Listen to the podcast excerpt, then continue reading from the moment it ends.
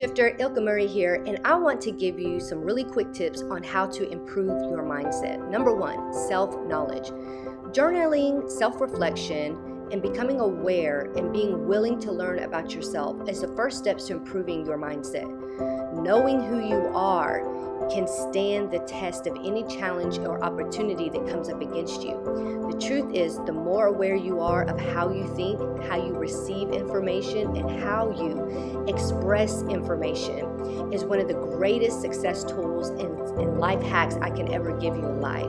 If you become aware of how you think, then you can become aware of how to move strategize for your future goals. This is one of the greatest self keys that you can learn about yourself self knowledge. So, today, take a few moments and try to really understand how you think. How do you approach goals? How do you receive information? How do you react to challenges? Begin to write those things down so that you can become more self aware of how you are right now make the necessary changes to where you need to go.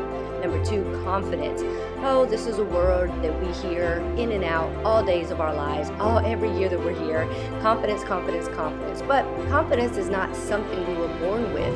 It must be cultivated. The more you know yourself, the more confidence you will have in your thoughts and your actions, which will help you be more effective in life. So, how do you start becoming more confident?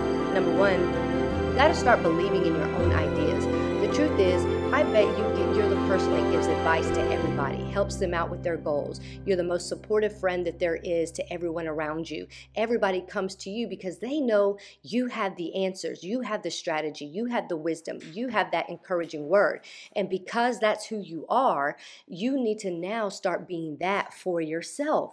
So be confident in your own gifts and talents and skills. Be confident in your own ideas and thoughts and begin to see where that takes you. Number three, responsibility responsibility. Taking responsibility for your role in each circumstance of your life, even when they don't go as planned, will help you gain control over how you respond to these situations next time around.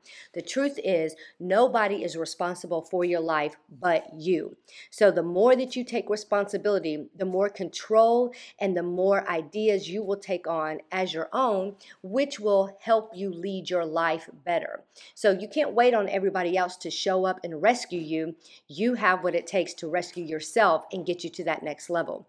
The next part is optimism. The mind has an amazing ability to find solutions when approached optimistically.